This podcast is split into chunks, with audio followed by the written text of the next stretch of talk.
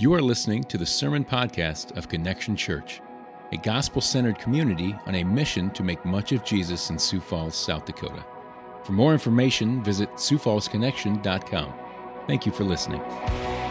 As is our custom, we have been walking through the book of Judges. Now, we've taken a break for that for the season of Advent, but we want to resume our trek through the book of Judges, picking up in chapter 14. We'll read that together. But as you're making your way there, I want to just kind of give you a, a, maybe a reintroduction as to where we've been. And, and the last thing we saw in the book of Judges in chapter 13 was the birth of Samson. Now, Samson is a Nazarite, and so that transitioned well for us. Uh, the other Nazarite, that is a, a literally a, a, a person who is consecrated, set apart for God's special and holy purpose is a preview to other Nazarites that would come, namely Samuel, who would be the forerunner to King David, and then John the Baptist, who was the forerunner to Jesus. And so Samson is the last of the 12 judges that the book of Judges explains for us and, and introduces us to. It's a, the last of the major judges, that is, an entire, like a, a fifth of the book of Judges devoted to this single character.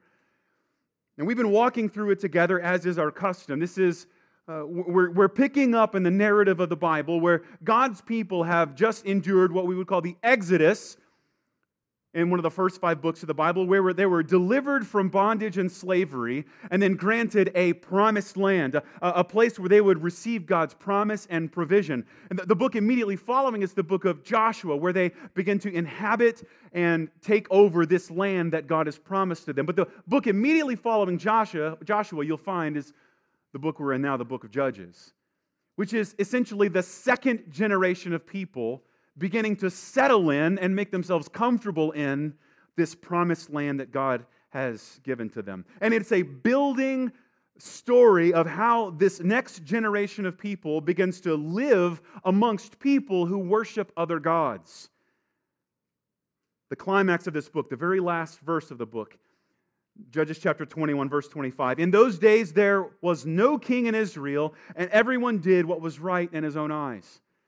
So, the thing that we're building toward, every single judge and every single story and every single episode has been building towards this climax, a preparation for God's king. That is, apart from God's king, come to deliver and lead us out, we will destroy ourselves and everyone around us. Chaos will ensue.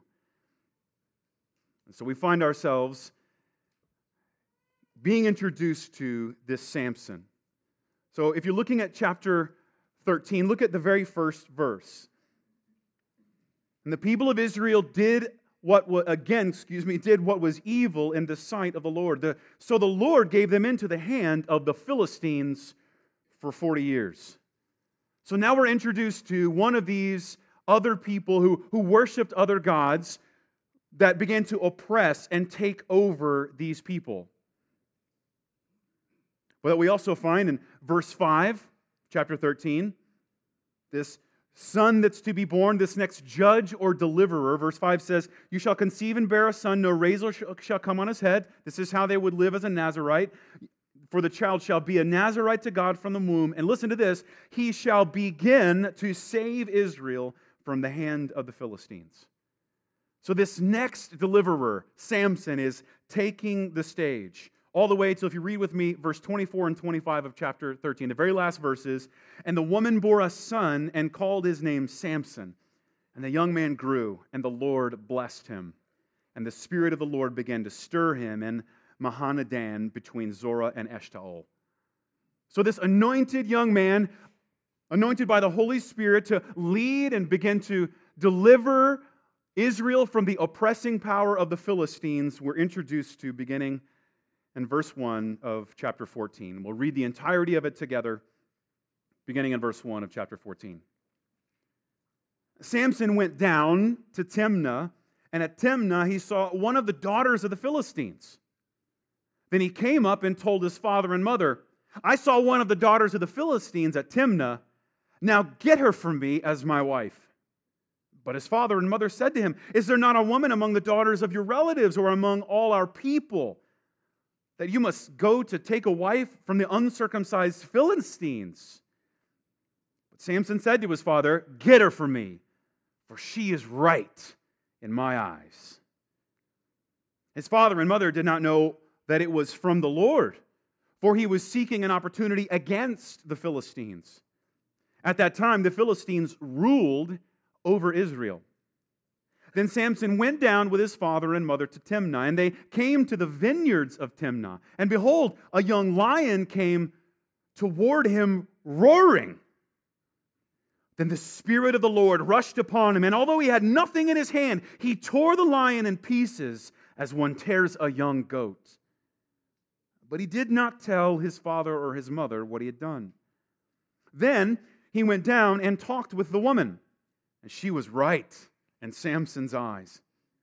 After some days, he returned to take her, and he turned aside to see the carcass of the lion. And behold, there was a swarm of bees in the body of the lion and honey. He scraped it out into his hands and went on, eating as he went. And he came to his father and mother and gave some to them, and they ate. But he did not tell them that he had scraped the honey from the carcass of the lion. His father went down to the woman, and Samson prepared a feast there, for so the young men used to do. As soon as the people saw him, they brought 30 companions to be with him. And Samson said to them, Let me now put a riddle to you. If you can tell me what it is within the seven days of the feast and find it out, then I will give you 30 linen garments and 30 changes of clothes. But if you cannot tell me what it is, then you shall give me 30 linen garments and 30 changes of clothes. And they said to him, Put your riddle, that we may hear it. And he, that is Samson, said to them, Out of the eater came something to eat, out of the strong came something sweet. And in three days they could not solve the riddle. On the fourth day, they said, to Samson's wife Entice your husband to tell us what the riddle is, lest we burn you and your father's house with fire. Have you invited us here to impoverish us? And Samson's wife wept over him and said, You only hate me. You do not love me. You have put a riddle to my people, and you have not told me what it is. And he said to her, Behold, I have not told my father nor my mother. And shall I tell you? She wept before him the seven days that their feast lasted. And on the seventh day he told her, because she pressed him hard. Then she told the riddle to her people. And the men of the city said to him, that is Samson, on the seventh day before the sun went down, What is sweeter than honey? What is stronger than a lion? He said to them, If you had not plowed with my heifer, you would not have found out my riddle. And the Spirit of the Lord rushed upon him, and he went down to Ashkelon and struck down 30 men of the town and took their spoil and gave the garments to those who he had told the riddle. In hot anger, he went back to his father's house. And Samson's wife was given to his companion who had been his best man.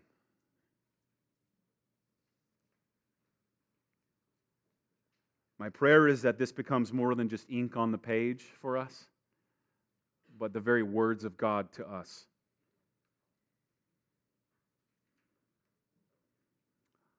A full fifth of the book is devoted to this character, Samson. Why? Why is that? To what end? For what purpose? And what we find here is to show us, evidently, just how bad things have gotten. I want to pose to you a question that, in essence, Samson was sent to help these people answer and then deliver them from. How much do you want to fit in? Just what lengths will you go to to fit in? What lengths will you go to just to blend in? How important is it to you to belong? How much effort do you put into looking just like everybody else? Now, down underneath the answer to that question, I believe is the very image of God imprinted upon us. That we were made to belong. We were made for community. We were made for communion with God our Creator and communion with the people that He has set aside for His purposes. But in a broken and fallen world, might I say, in a world where people do whatever is right in their own eyes, those beautiful and godly impulses are perverted and used to destroy one another. And down deep, we just want to blend in. We don't want to stand out. And feeling the rejection and alienation of the people around us is one of the most terrifying things for us. I know for some of you, it may even be why you're here. We just want to blend in. And Samson, as the last of these major judges, is sent by God to deliver these people from what seems like an okay impulse that they have completely and utterly blended in with the Philistines. Look at the very first words of chapter 14. Samson went down to Timnah. And while he was there, he saw one of the daughters of the Philistines. Now I've got to translate that for you just a little bit. Timnah would have been a would have been this, a central uh, a central location where the Israelites would have settled and lived. It, it, wouldn't have been on the fringe or outskirts of the promised land, but instead it would have been a, a central place in which there would have been a, a pretty dense population of Israelites. And, and as we've seen up to this point, as God had commanded them not to blend in or intermarry or, or be uh, in covenant or commitment with the people of the land, we find something provocative in verse 1. What's going on there? There's a Philistine woman, the daughters of the Philistine, daughters of the Philistines, just living amongst the Israelites, and it's no big deal. It's no big deal at all. And what we would come to find here is that Israel is completely enmeshed in the surrounding culture. I told you this is a trajectory towards people doing whatever is right in their own eyes. But, but there's a way in which we're meant to we're, we're meant to like be attentive to how that might play out. You see, we live in which, uh, and I would say in a setting, and the, the dominant prevailing theme of our own culture is that contentment and satisfaction comes through self discovery, self gratification, self esteem, self assertion. All the good things that, that you might be able to have in this life, you can find in the self. Discover yourself, right? Express yourself. That's the dominant theme. And yet we find here that that is actually the marker of utter and complete depravity. That is the marker, that is the indicator of complete and total judgment of God. And what we find is that apart from God's king come to set us free from ourselves, to deliver us from our captor and enemy, redeem us, and set us back in his restored purpose for himself and his glory and our joy, then we will enter into a cycle of destruction, destroying ourselves and destroying all the people around us. Now, the narrator eh, here is telling us that evidently things have gotten so bad that the people of Israel don't even care. They're, they don't even, they're not even worried about the fact that they are completely enmeshed in the culture of the Philistines. They're, they don't even feel the tension anymore. They're just living amongst these people who worship other idols, worshiping the same things, being, uh, being held captive to their oppression, and they're not even mad about it. Now, remember, the cycle that we saw throughout the, it, the entirety of Judges is this cycle in which sin or their disobedience or the rebelliousness of God's people leads them to be in a, a, a, desperate situation. In that desperate situation, they, they call out or, or repent or look to God, and then, and then there's some sort of deliverance. Now, I've given you a few alliterations here from all sorts of commentarians. If you really want to be a judge's scholar, find a way to describe that, uh, describe that, uh, that cycle with all the same letters, right? And so this has been the cycle. Something bad happens, they cry out to God, and then God sends a judge, more literally a leader or deliverer, to set them free from the idol worshiping people who have oppressed them. But if you'll notice something, the cycle now is utterly broken. Notice from chapter 13, as we read it, even to chapter 14, did you catch what was missing? There's no supplication. People don't cry out to God for help. There's no desperation. People longing for God to deliver them. There's no repentance. Now, I want you to see something powerful in this cycle. The cycle that I, I want to convince you exists even now in our own hearts. God sends someone to save those who do not even want to be saved.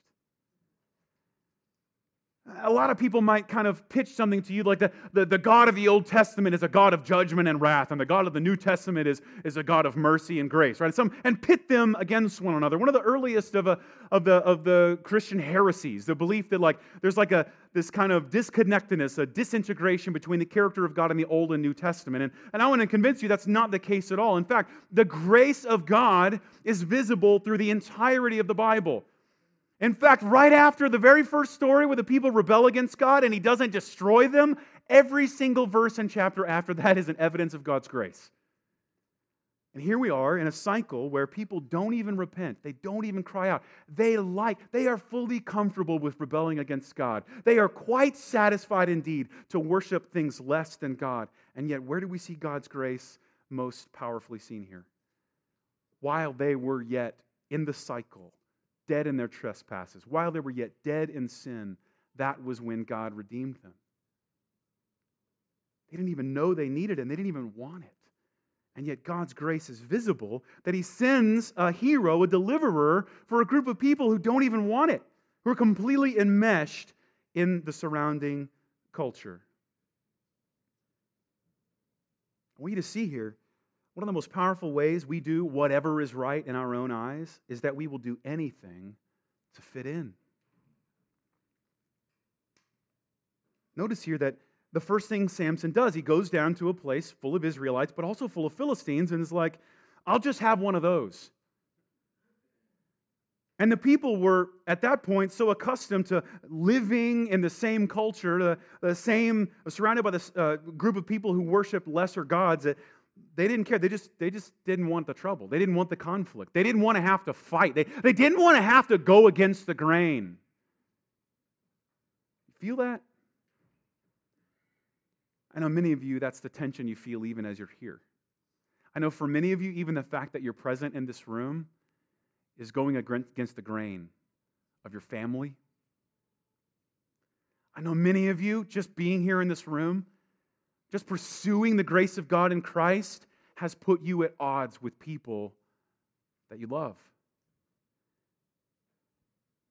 So I want you to not judge the Israelites too harshly. They want to fit in with their coworkers just as bad as you. They don't want to be accused of being a part of a cult any more than you. They don't want to be thought of as weird or outcasts or or rejects any more than you. They don't want to experience abandonment and rejection any more than you. But notice, that evidently, at least chronologically in the book of Judges, if not spiritually, theologically, and even emotionally, is just a step towards doing whatever's right in your own eyes. I want you to see there's a powerful thing going on God's grace to send them a deliverer. God is working in the midst of their enmeshment to call them out and deliver them for his good purpose. It says here that then he came up and told his father and mother, I saw one of the daughters of the Philistines at Timnah. Now, this is pretty profound. In, in the book of Judges, you've seen this. We get like these little pretty powerful life lessons. Now, a lot of the life lessons in the book of Judges are related to parenting or literally passing on faith and dependence and a covenant keeping God to the next generation because the book of Judges is a it's a case study in what happens when the next generation rebels against the faith of their parents, when when they fail to pass on repentance and humility and when that next generation fails to absorb it for themselves. So there's lots of tidbits we saw from Deuteronomy chapter 6 and 7, how it is that we're to model humility and repentance to children. There's a, a lot of little tips for parenting, but if you caught it here in verse, or in the, in the entirety of chapter 14, you'll see it in 15 as well. There's a bunch of little tidbits, uh, little tips here and there of, of dating. Did you catch them? We're introduced to the character of Samson right off the bat. Now, it's hard to see this, the, the English, we don't talk this way, but But we typically have a subject predicate structure like I this, and so you'll see I saw one of the daughters. But literally in the Hebrew, don't, don't miss this, the very first word that the narrator of the book of Judges tells us comes out of the mouth of Samson is the word woman. He literally says, Woman I saw of the daughters of the Philistines. The first word. And this is profound because you begin to see this for the rest of the story of Samson. This is who Samson is. First word out of his mouth, it's the thing he's the most fixated on. He's obsessed. I saw one of the daughters of the Philistines of Timnah. Now get her for me as my wife. Now, don't miss that. This, this was a culture in which parents would have played a very active role in, in setting up and arranging a marriage for their children. And so there's, there's a bunch of stuff going on here. And the parents even see this. They say, well, you know, why, why won't you marry someone who's a part of our people? Why must you go marry someone else who worships other gods? And he insists, no, no, no, get her. She's right in my own eyes. Now, verse 4 gives us a little indicator. His father and mother did not know that it was from the Lord. What was from the Lord? What was from the Lord was that Samson would pursue a woman. He would pursue a woman of the Philistines that would lead to, as you even saw in this chapter and the next, a fight. God is working even in the midst of their enmeshment to call them out and deliver them for his good purpose. You see, what you find here is that if left to their own devices, the Israelites are not going to give up their relationship with the Philistines. Left up to them, they're just going to like, look, let's just be at peace with them. Let's not pick a fight. Let's not try to, to go against the grain of what they believe. Let's just, let's just put your head down and let's just let's not make a mess. And Samson, left to his own devices, is not going to initiate God's calling on his life to deliver Israel from the hand of the Philistines. And so something powerful happens. God has a plan for their redemption from the tyranny of the enemy. Now, what we're introduced to to Samson is like he just has this like ferocious desire and lust for women. But he also has a massive temper, which strangely enough tend to travel together. So much that he subverts the cultural standard, at least what the Israel, Israelites would have lived by, instead of letting the parents be a part of bringing another family together in covenant marriage. What does he say? No, you do this for me. You go get her. In direct contradiction to the way they would have done things, in a direct contradiction to Exodus chapter 34, Deuteronomy 6 and 7, they're commanded over and over and over again don't, don't do, if you, if you marry idol worshippers, this is what will happen. They're going to turn your heart away. And, and some of you who are grandparents know this. Because once that, once that grandchild comes along, it becomes really difficult, if not impossible, to, to confront. And I know some of you grandparents, you have no ability to confront your grandchildren. God bless you for that. But, but it, it's a picture, is it not? Of like, I mean, it's all fun and games. Samson marries uh, marries this woman of the Philistines, but once they have a child, then how are they going to live distinctly from the idol worshippers? Their heartstrings are already tied. They're already being pulled away from the loyalty that they were meant to have to the God who had delivered them and promised to be with them and for them. But God has a plan, even in the middle of this. He's demanding, but we find in verse 4, evidently, there's the mystery, is it not? The sovereignty of God even over the corrupt desires of the people. And while what we see is this rebellion of Samson to do whatever he wants, there's actually something else going on. And it's an encouragement to us as we live in a way that's against the grain, counter to our own culture. You see, while sin overwhelms our own story, it's all we can see here, at least in the first three verses, evidently it does not overwhelm God. The plot is being moved along in the first few verses by what? Lust, greed, anger, idolatry. And yet we find in verse 4 an encouragement that sets the tone for the rest of the book. Fear not, God can use these broken people. This is the good news for us, isn't it? Samson's self centeredness and sinful desires did not prevent God from accomplishing his will. And get this neither do ours. We're invited to contemplate a mystery, are we not? How could God be at work in such a corrupt and vile, lustful, impetuous child that is Samson?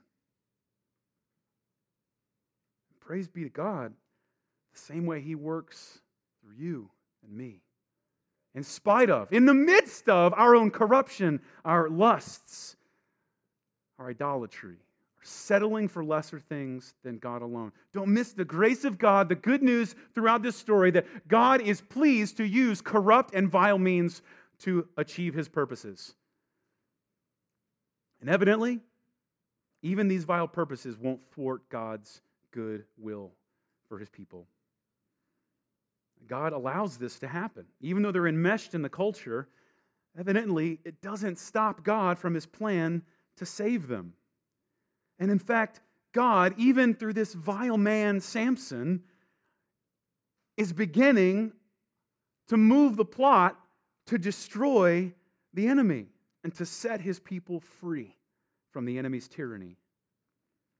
It's a mystery. I, don't get me wrong. It's, it's, it's, this is a doozy to, to deal with, right? Like, how, is it, how could God be working through this? And, and you'll notice the language 14 different times in this particular passage, the word or the form of the word to tell shows up over and over again. Did you catch this? Almost every verse, and in some verses, two to three times, the words to tell. And this story, in effect, is a, it's like a provocative poking at us of the sovereignty of God in the awful circumstances. Because on one hand, there's, there's a telling of things, and it seems to be this way, but on the other hand, there's a telling of things and not telling and secrets. Did you catch that? Even from the beginning, Samson keeps secrets from his parents, starting in verse 5. Goes and does this amazing thing and yet keeps it a secret. And there's this reflection for the rest of the chapter. Look at verse 5. Then Samson went down. Now, that's the second time we've seen the phrase went down. You'll see it five times in this chapter. It's meant to be kind of like the, the narrative marker, right? It, it's moving on to the next section. You'll see in verse 5, they went down. You'll see it uh, three different more, three more times. It went down and something else happened. So, verse 5, he goes down, see this woman. He's going to go take her, and he comes to the vineyards at Timnah. So, we got to pause for just a minute, kind of, kind of think about what's really going on. First thing, did you catch before he goes down to get this woman, okay, with his father and mother? The first, he says twice, she is right in my own eyes. She's right in my own eyes. And we're meant to see here the tension that not only are the people doing whatever is right in their own eyes, but this last judge of the people, this last deliverer, it's so bad even the judge and deliverer does what's right in his own eyes. That's how bad things have gotten. And here's the catch here's the, the little bits of dating advice slipped in here. She's right in my own eyes, right? That probably sounds like a really good pickup line, doesn't it? I'm, I'm certain I probably used some derivative of this when I first met my wife. Something to the effect of, You're right in my eyes. Maybe I was more suave about it. Maybe I was, maybe I, maybe I was poetic about it. It's really tricky here, isn't it? If someone were to say that to you, that would feel really good. In fact, what I would argue is most relationships that exist are built on this premise. You're right in my own eyes goes, I'm going to go, I'm going to go get this woman who's right in my own eyes. But I want to push you. This, this is not a what to do. This isn't a how to pick up a woman or a man. In fact, this is how to live in a way that is rebellious against God and his purposes. Because one of the more powerful things going on, that's not love. I've illustrated this for you before, right? I love my wife, and I also love cows. Love cows.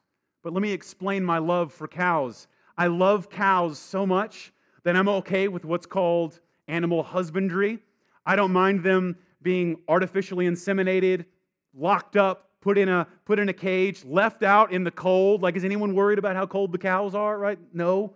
right? Put in a truck that's freezing cold that drives. And, and then I love those cows so much. I don't mind if you shoot them in the back of the head, slice them into pieces, hang them up, and serve them medium rare to rare on a plate.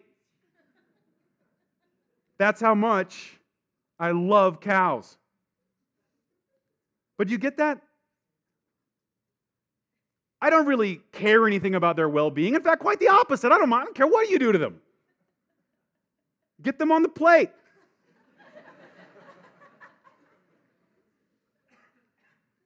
I don't mind if you use them, abuse them, kill them, slaughter them, cut them up. Don't care. They're delicious. Here's the problem most people, when they say, I love, and fill in the blank with another person, they have the same view of love as I have for cows. I don't have any value for you. I don't have any honor for you. You are just really convenient for me. I really like the benefits you bring. So just beware. This is one of the first little hey, hey, hey, men and women, as we relate to one another in a broken, fallen world, one of the first things that we're going to want to do is use one another for our own benefit. That's one of the first one of the first effects of the curse in the fall, right? Genesis 3. Like, look, he's going to be this way and she's going to be this way. And they're going to start using each other, they're going to lord over one another. But, but just beware. When I say I love cows and I love my wife in two simultaneous sentences, I'm tempted to love one in a way that I ought not love the other. Namely, to use that person for my own purposes. says, I want what's right in my own eyes. And that might seem right at first, but it's not love. And it's a very clear step towards rebelling against God completely. It's worshiping something so much that you will sacrifice a person on its altar. Samson goes down with his father and mother to Timnah. They come to, now here's the second part of this, the vineyards of Timnah. Now, if you'll go to Numbers chapter 6, you'll see an outline of what is the Nazarite vow what it means to live as a consecrated person, set aside for God's holy purposes. And we see this for the rest of the story. One of them is they don't cut their hair, right? And, and so it's kind of funny because I don't know what you picture Samson as, but, but at this point in his age, like he's, he's probably like less like Thor and more like Rapunzel because he has not cut his hair for his entire life. But the hair was meant to point to and mark off himself as one who is set aside. Like, why is that guy? What's that about, right? And it, you're meant to see, like, wow, look how long his hair is. He must be living a holy life because look how long he has consecrated his life for the purposes of the Lord. But look what he does. He goes to a vineyard. Now, if you look at Numbers chapter 6, outlined in the, in the vow of the Nazarite, you're meant to avoid all wine and all grapes. So already we got a problem. They're in the vineyards of Timnah. Do you see it? We're, we're, he's already doing whatever's right in his own eyes. And then, behold, a young lion comes toward him, roaring. Verse 6 Then the Spirit of the Lord rushed upon him. And although he had nothing in his hand, he tore the lion in pieces as one tears a young goat. This is like the Incredible Hulk in the Old Testament. I mean, whatever superhero you can imagine, a lion roars, and you almost feel bad for the bad for the lion. Was the was the lion actually going to hurt him? Maybe he was just scared. Maybe, maybe the lion was just you know firing a warning shot. Samson says, "Forget this," rips the lion apart. Second problem, if you read number six, the other thing that we saw even in chapter 13 is that to live a Nazarite and consecrated life was to stay away from all dead bodies, all carcasses. And if even someone, uh, the number six says, if someone were to die next to you, you were to go to the temple, temple, offer sacrifices to re-invoke the vow, to be cleansed, to make sacrifices, to, to re-enter into this vow of holiness. And what do we see here? He goes wherever he wants. And he has no problem being around dead bodies. So much so that you can see maybe a maybe a bit of his conscience. I don't know. Maybe it's like some arrogance. Maybe he's saving it up. But he says, but he did not tell his father, his mother, what he had done. So he went down and talked with the woman. And again, verse 7, she was what? Right in Samson's eyes. Verse 8 After some days, he returned to take her, and he turned aside to see the carcass of the lion. And behold, there was a swarm of bees in the body of the lion and the honey. And get this, instead of avoiding this dead body, what does he do? He scraped it out into his hands and went on eating as he went. And then you get kind of an echo of, of Genesis chapter 3, right? Where, where Eve like brings the fruit to Adam and they enjoy it together. Even they're not supposed to, but they're, they're almost like feasting in rebellion. Did you catch this? He, he brings it to his father and mother, and, they, and he kind of leads them into rebelling against this vow that they've made.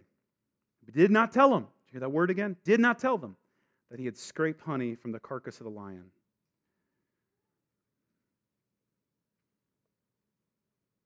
His father went down into the, to the woman. Samson prepared a feast there, for so young men used to do. Another little bit of dating advice men cook for a woman. I know you've heard maybe the phrase, a woman's place is in the kitchen, which is true.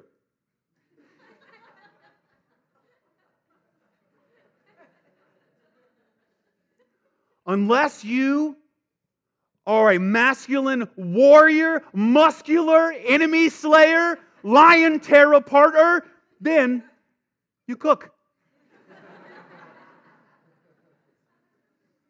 and if you are a mighty warrior, come join us in the kitchen. You think I'm kidding? You think I'm kidding? He goes to prepare a feast for this woman. He's a part of this. It's no joke. And just in case you're like, whoa, man, wait, wait, times have changed. What is it? Well, that's what young men used to do. So, verse 11 As soon as the people saw him, they brought 30 companions to be with him. Literally, they're like guards. They're Philistines who would be with him through the duration of this thing. And, and then we're introduced to this conflict that's under the surface. And Samson said to them, Now let me put a riddle to you. If you can tell me what it is within seven days of the feast and find out, then I will give the 30, I will give you 30 linen garments. Like it's almost like saying, I'm gonna buy you a Gucci suit. It's gonna be nice, and I'm gonna give you a change of clothes so that you won't wear the Gucci suit too much. I'm gonna, I'm, gonna take care of you. But if you can't tell me what it is, then you shall give me 30 linen garments and 30 changes of clothes. Now that's interesting because what what use would, would Samson have for 30 suits and changes of clothes other than like a trophy for his own prowess? And so he says, they said, okay, tell us your riddle. And now in the English, it's a coincidence that this rhymes, okay? It doesn't rhyme in the Hebrew, but instead it's meant to be a picture of like out of the eater, right? And this, in this, he just killed a lion, a man eater, comes something to eat, and he ate the honey. And out of something strong comes something sweet. Now, this is pretty, pretty profound. There is conflict running through this whole passage. And the Lord uses Samson to bring it to the surface, to deliver his people, to, to make God's people unsettled with the people they're living with at that time. And one of the ways you see it is in the wedding. Underneath the, the current of the wedding, did you catch that? There's this tension and conflict. Have you ever been to a wedding where there's like tension and unresolved conflict bubbling under the surface? They're called weddings. I mean, if I just did your wedding in the last year or two, not yours, clearly, clearly not yours, it's clearly someone else.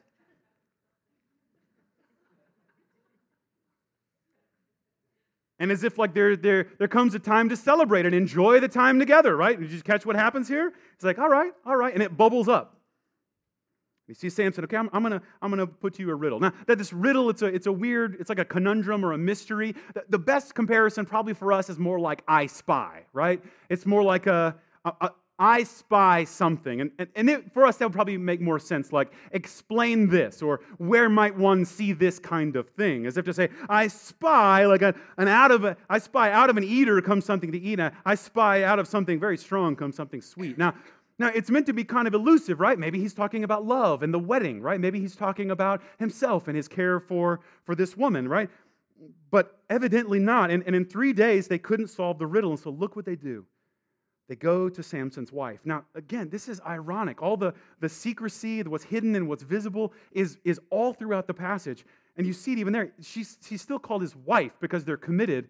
But throughout like the, even though the, the wedding for seven days isn't consummated until the seventh day she's referred to as the wife even though as you read the next chapter in, in verse 20 she's not. By the end of the story she's not his wife. But they entice her. So samson's wife weeps over him. You you hate me. You do not love me. Dating tip number three or whatever uh, beware of emotional manipulation.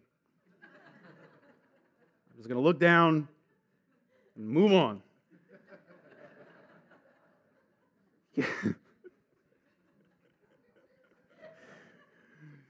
Don't you even love me? Oh, yeah. No one's ever told me that before. I just want you to know that. I just.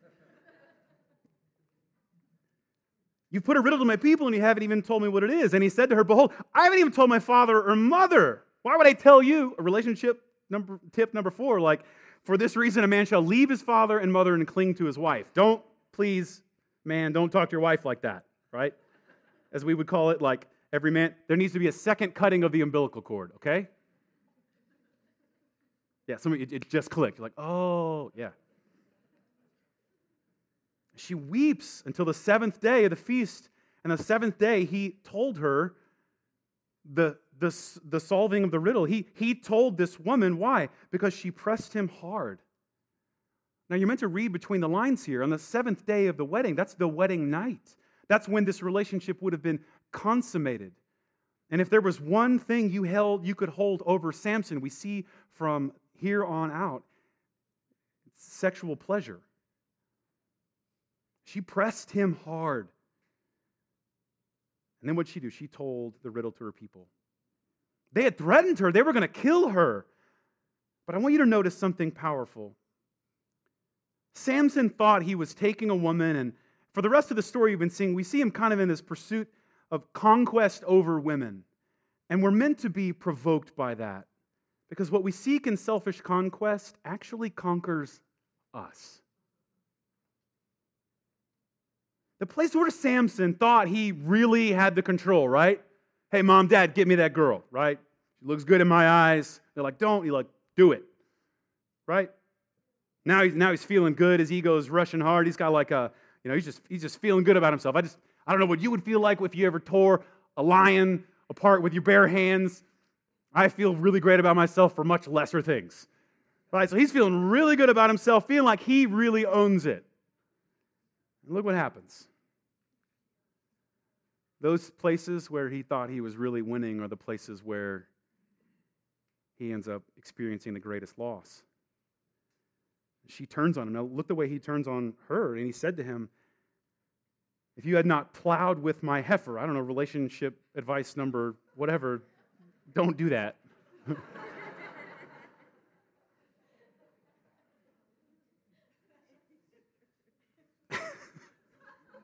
I don't know why that's funny. There's nothing funny about that. And so there's a euphemism here, right? Because you wouldn't use a heifer to plow. But do you read between the lines here? He's accusing her. If all of you hadn't slept with her, used her, and you wouldn't have found out the riddle. Did you see that? The place he felt like he was a conqueror was actually the place where he was most conquered. He was living under an oath. On the outside, he was living the life of a sacred and set apart person. But notice, oh, that's, that's, there's no space between not there.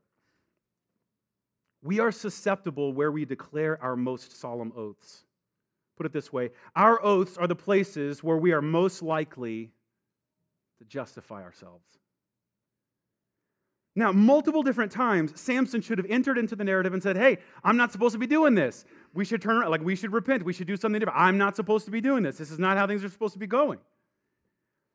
But evidently, he was like under the, this power of this oath, this outward appearance that he had to keep up.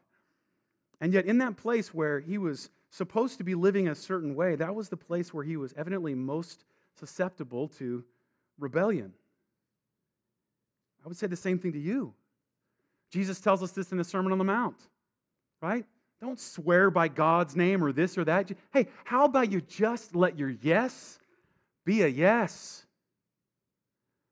In fact, some of the places where we have our most solemn oaths are the places where we're trying to cover something up. I promise I'll do this. And, and, and don't miss that. Like, your broken promises are where God means to show you to stop trusting in yourself. Man, Samson thinks he's on top of the world, does he not? He's got everything right. Everything seems to be going for him. And so he's quite comfortable trusting in himself in these areas. Fine, I can, I can fix this problem with violence, right? For the next couple of chapters, I can fix this problem. I can make everything okay with a woman. And some of the places where we're the most rebellious, the places where we're most tempted or most likely or even have broken promises, are exactly where God means to show us stop trusting in yourself. I want you to see this. That's, that's what kind of false repentance got us here. Like when you're caught, where do you look for justification? True repentance, when, when we, we confess sin and it comes to the light, we say, Thank God I don't have to hide anymore. And thank God that Christ justifies me.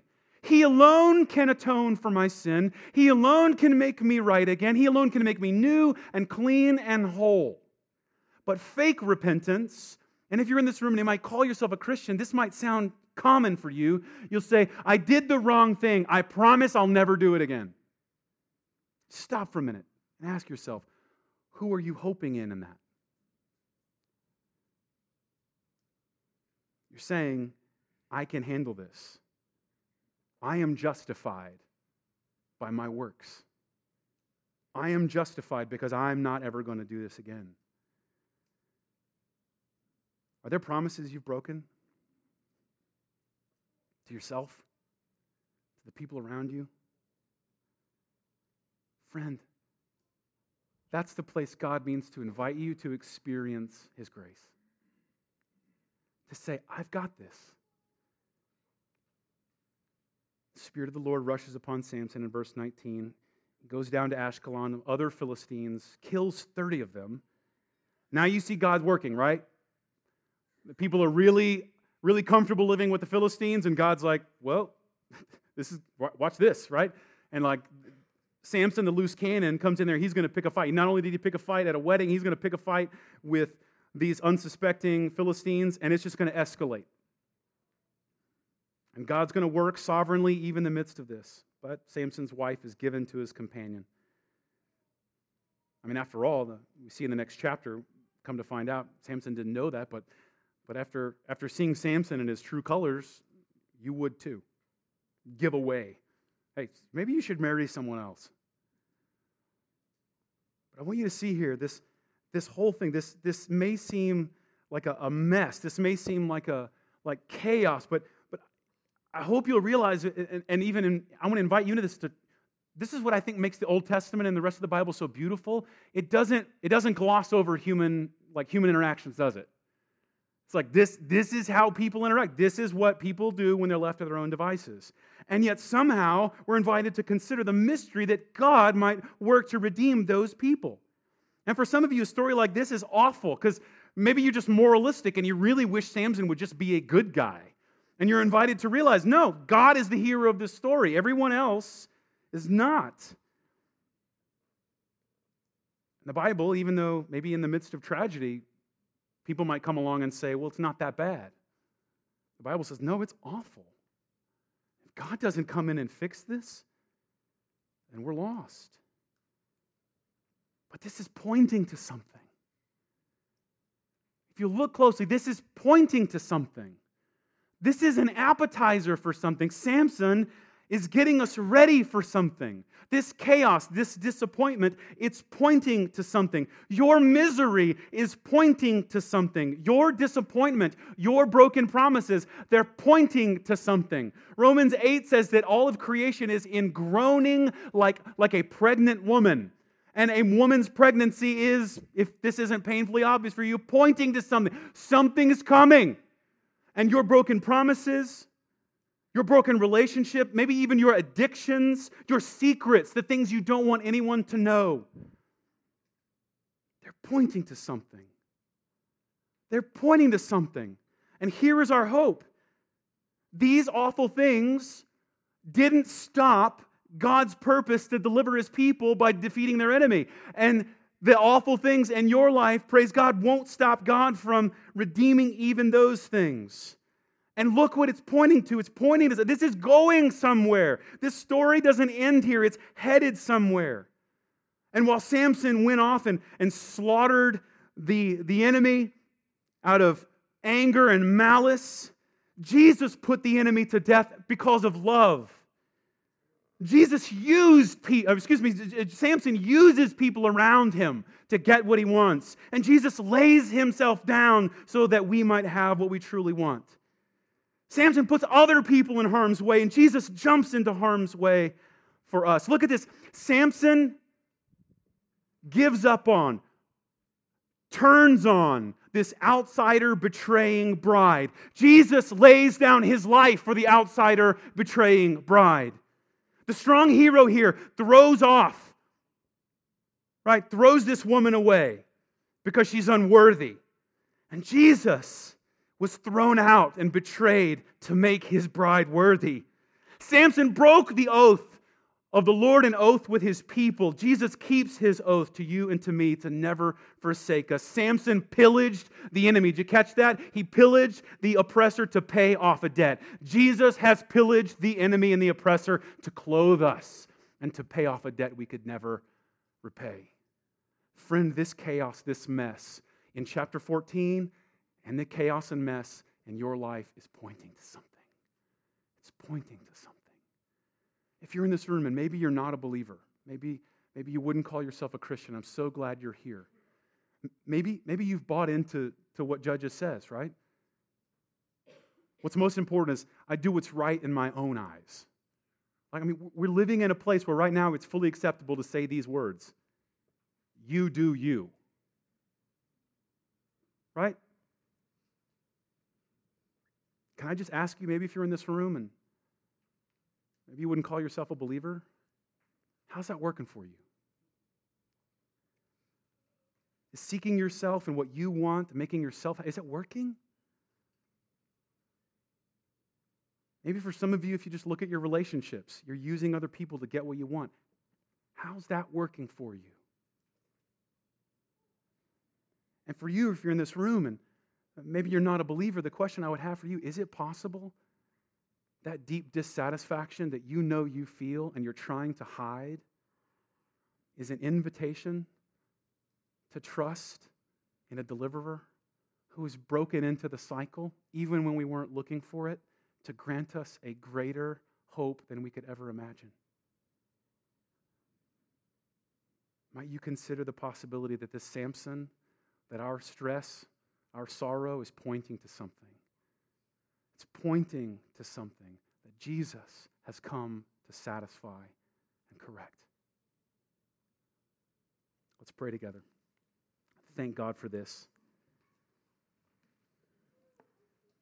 Lord, we love you. You have sent the deliverer um, even before we knew we needed it. You have sent your son Jesus to make us alive and unite us with yourself, even while we are running away. I thank you so much for Samson. I thank you for his life. I thank you. I thank you for the honest look we get to see him, and I, I thank you for the ways that he even provokes me to self reflection. I pray that even this story of Samson might do that for us, us in the room, that we might see our own selfishness and self centeredness that we might see our own regular desire to use people to get what we want, how we hide behind promises and religious behavior to, to cover up deep and secret sin. I thank you for Samson. I thank you what an example he is to us. But God, I thank you that Samson's not our hero. I thank you that Samson is just a foretaste of the Savior that came to take our place, to die the death that we deserve, to be resurrected victorious over our enemy, and grant us the gift and pillage and spoil that we never ourselves earned. Thank you that in Christ we have victory. Thank you that in Christ we have a true and better prophet and hero. Thank you that in Christ we are the recipients of a gift bought by such strength Might we turn from trusting in lesser things, looking against the grain, to experience the hope and joy that comes from knowing that our Redeemer is sure, our hero and King has come, and we need but look to him in faith to receive the benefits of his kingdom. We thank you for this in the strong name of Jesus. Amen.